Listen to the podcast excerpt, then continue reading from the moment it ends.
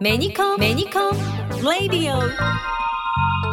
それでは田中社長よろしくお願いします。よろしくお願いします。さて以前ですね株主の皆さんからご質問をいただいた時に少し触れたんですけれども田中社長は在名古屋シンガポール共和国名誉総領事でいらっしゃるんですよねそうなんですよねで今回はですね実際に領事業務を担当されているシンガポール総領事担当官の下川明子さんにインタビューしてまいりましたのでまずはそちらの模様をどうぞ。それではシンガポール総領事担当官の下川明子さんです。よろしくお願いします。お願いします。さて、名古屋のシンガポール領事館どこにあるのかなと思っていたら、メニコンさんの本社の中にあるんですね。そうなんですよ。で皆さんこちらに来られるんですか？用がある方は。そうですね。東海圏の方々は皆様こちらの方にいらっしゃって、ええあの業務の方のサービスを受けております。下川さんってどんな業務されてるんです？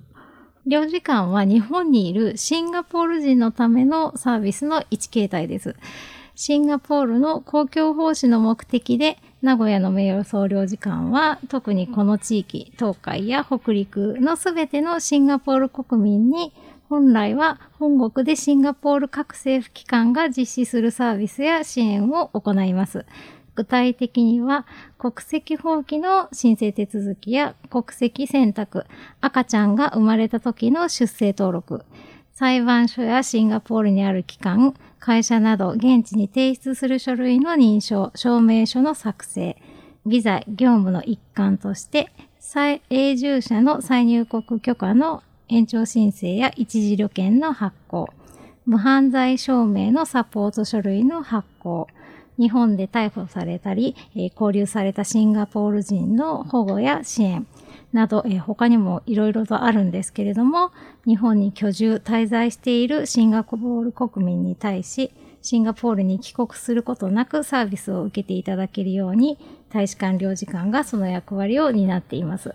おお、結構たくさんの お仕事ありますね。そうですね。多岐にわたります。ねえ、え、どのくらいの頻度で利用されるんですか？そうですね。えっと、年間を通して、繁忙期と、あの、換算期とはあるんですけれども、だいたい週に2、3回は、えっと、窓口を担当しておりまして、あとは、あの、お電話やメールで問い合わせをいただくんですけれども、ええそれに関しては、まあ、だいたい月数十件で、多い時には100件くらい来ております。ああ、じゃあかなりお忙しい。その時は、英語でやり取りされるんですか？そうですね。あの、長く日本に滞在されてる方だと、あの、日本語で、あの、お話しされる方もいるんですけれども、まあ、大半は英語でやり取りをしております。あの、領事のお仕事で大変なことって何ですか？その内容を覚えていくっていう最初の段階のところで、あの、当初はすごくつまずきました。あとは、その専門用語がすごく多いので、ええそこを覚えていくのが、その世界的な専門用語であったり、そのシンガポールの外務省が使っている、その専門用語っていうのを両方とも覚えなくてはいけなくて、えもうそこがもう最初自分で調べるのもわからなくて、えなので、大阪にも領事館があるんですけれども、そちらの方にも、あの、問い合わせてみたり、え。東京の大使館の方の担当の方に確認したりして、もう結構最初は、もうてんやわんやでした。うわ、それ大変ですよ。えちなみに 下川さんはメニコンの社員さんでいらっしゃるんですよね。はい、あの、メニコンで、こちらの業務の方を受けておりまして、まあ、社長もそうですけれども、ええメニコンの人間が、こちらの業務を務めているという形になりますで。メニコンさんとしては、そのシンガポールから何か特別な報酬をもらってじゃなくて、国への貢献みたいなことで、社員がその、まあ、役割を担っているっていうことになるんですか？そうですね。あの、田中社長も、えっと、シンガポールのあの、名誉総領事ということで、名誉職になりますので、ええこちらの方はもう、あの、金銭の享受は一切なくて、もう本当にあの、奉仕の世界でやっております。なるほど。でもその下川さんが、じゃああなたはシンガポール総領事担当官でという、こう、そういう業務を言い渡された時って何年ぐらい前なんですか？そうですね。えっと、始めたのが5年ぐらい前になるので、もうすぐ6年目 ?6 年目？にはなるんですけれども、ええただ未だにもう全く業務にもなれなくて、しかもコロナが始まって業務の内容や規定などがどんどん変わっていくので、え追いつくのがもう大変です。そうですよね。その6年目に任命された時に、どんなことを思われました？少しずつ業務の知識としては蓄積していけてるなっていう、結構こう自覚が芽生えてきた頃だったんですけれども、ただコロナが長引いて、で、まあ規定等が変わっていく中で、あの、問い合わせとかが来た時に答えられないことが結構多くて、なんかもういつまで経ってもなれないなっていうのが実際の気持ちですそれはでもどこの国の領事館の方も皆さん思ってらっしゃるでしょうね。そうでしょうね。うん大阪の方ともお話ししてても、ええもうどんどん変わるので、もうついていけないねっていう話はよくしてます。あーでもまあ、日本に住むシンガポールの方々からすると、本当にここに来ると、まあ、駆け込み寺じゃないですけど、何かあった時に頼りになる場所となってると思うと、頑張りたくもなりますよね。そうですね。あの、こちらとしてはもう、あの、当然のサービスとして行っていることなんですけれども、ええ皆様すごく感謝してくださったりするので、すごくそれはやりがいにつながってますね。ご自身は、シンガポールへは行かれたことはあるんですか？すごく昔に個人的には行ったことはあるんですけれども、ええ。こちらの業務のあの担当をさせていただいてからは、一度もまだ行けたことがなくて、ええ。なんで現地の外務省の担当の方とかとも基本的にはメールと電話のやり取りのみなので、ええ。コロナが少し落ち着いてきたら一度はお伺いして、お顔を拝見してご挨拶がてら、ええ。行けたらいいなとは思っています。あじゃあ6年間遠距離恋愛してるやつ やっと会えたねみたいになるかもしれないですよそうなんですよ。本ね。当にやり取りもズームとかだったので、ええ。実際お顔を見ることがもう全くなかったので、えいつか行けたらなとは思いますえい。や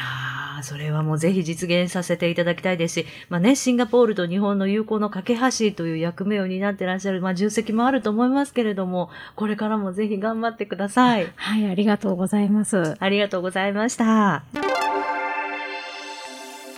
はい、というわけで、名古屋のシンガポール領事館にお邪魔してまいりましたが、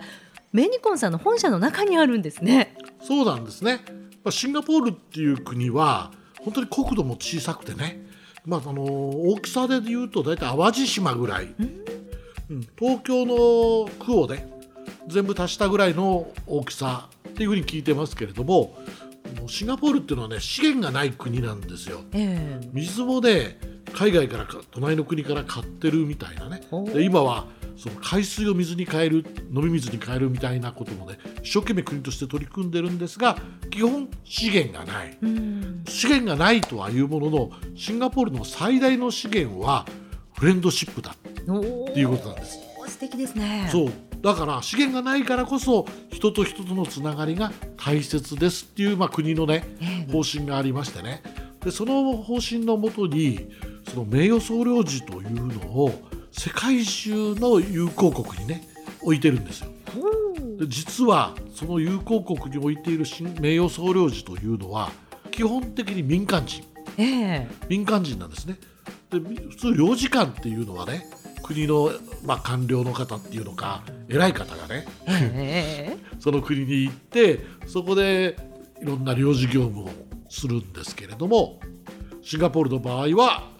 民間にそうした仕事を移植しているということでちょっと変わってるんですよ。おそれで田中社長が、そうなんですね。ええあのもともとこの業務は名古屋にね本社を置いておられますポッカコーポレーションっていう会社の、はいまあ、創業者であられたね谷田さんっていう方が初代在名古屋の名誉総領事でいらしたんです。はい。ですけどねあの彼が、まあ、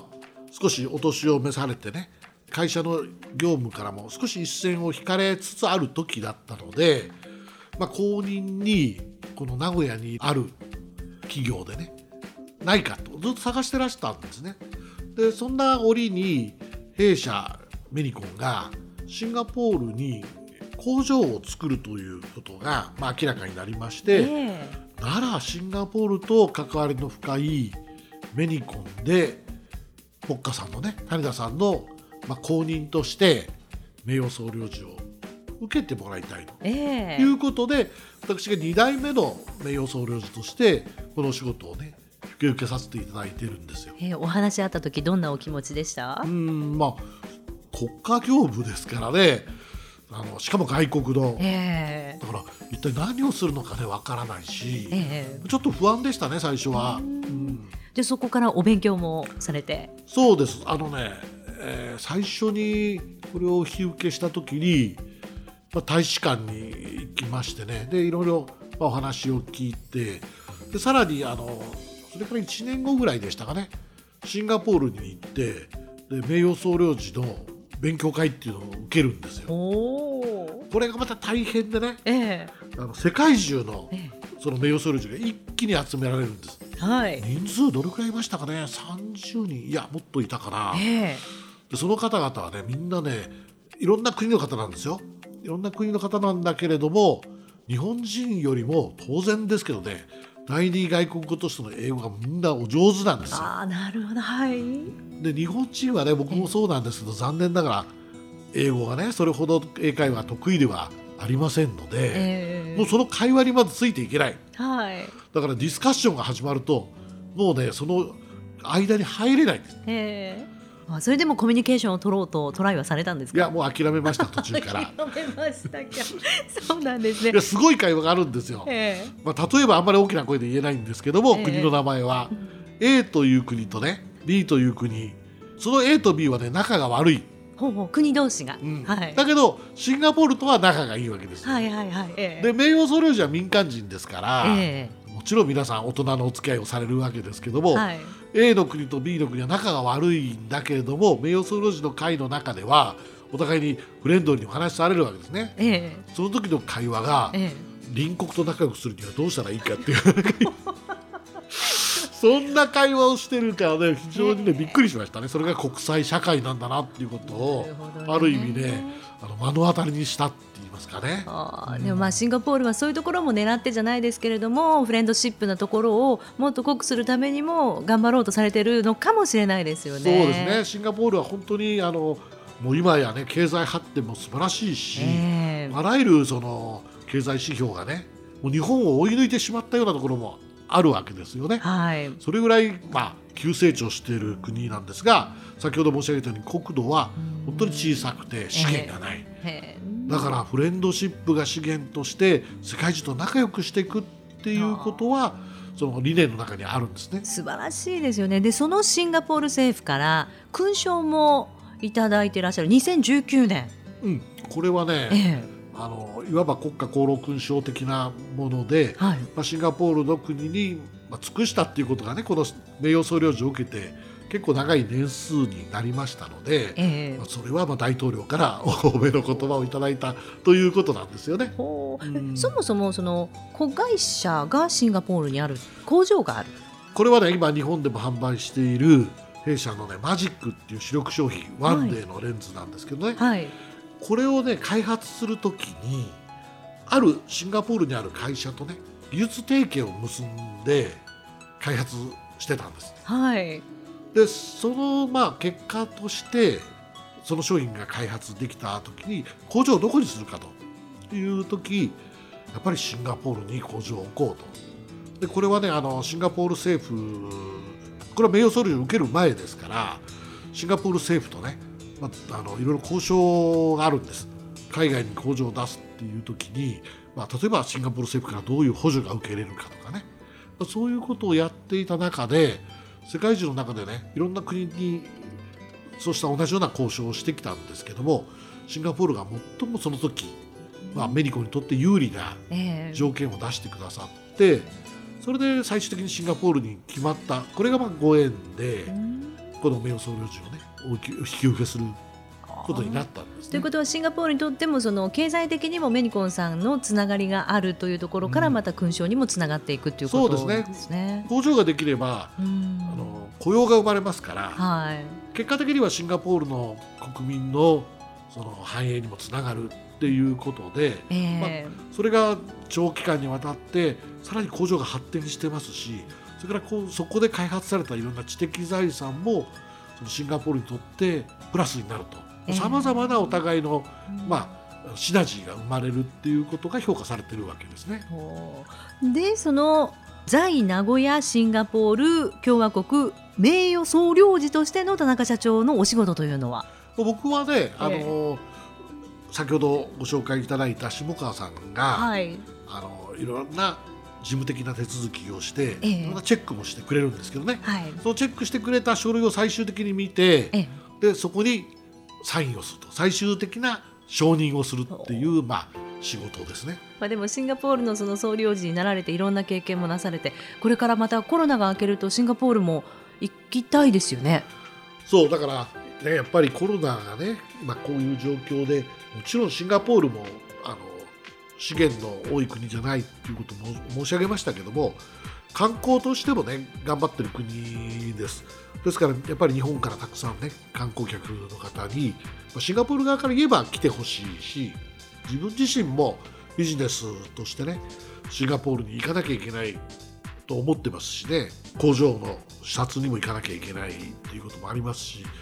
シンガポール政府といろんなまたミーティングなんかもしないといけない、まあ、そういうこともあるので早く行きたいんですがなかなか開けないですねコロナも。ねまあ、それを願うばかりですけれどもまたあのシンガポールに行かれる際には下川さんも一緒にということでそうやっぱりね彼女も一度シンガポールのね政府関係者と直にね話してもらうことでよりこうその責任感とかねもっともっと高まってくればまあ、両国のね、まあ、信頼関係も下川さんの力で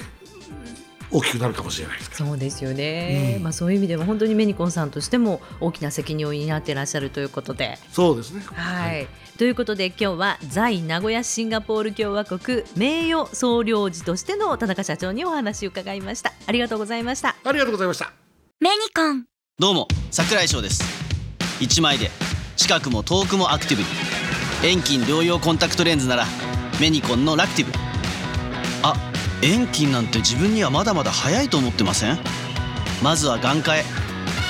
ソフトもハードもメニコンラクティブ。ラクティブに行こう。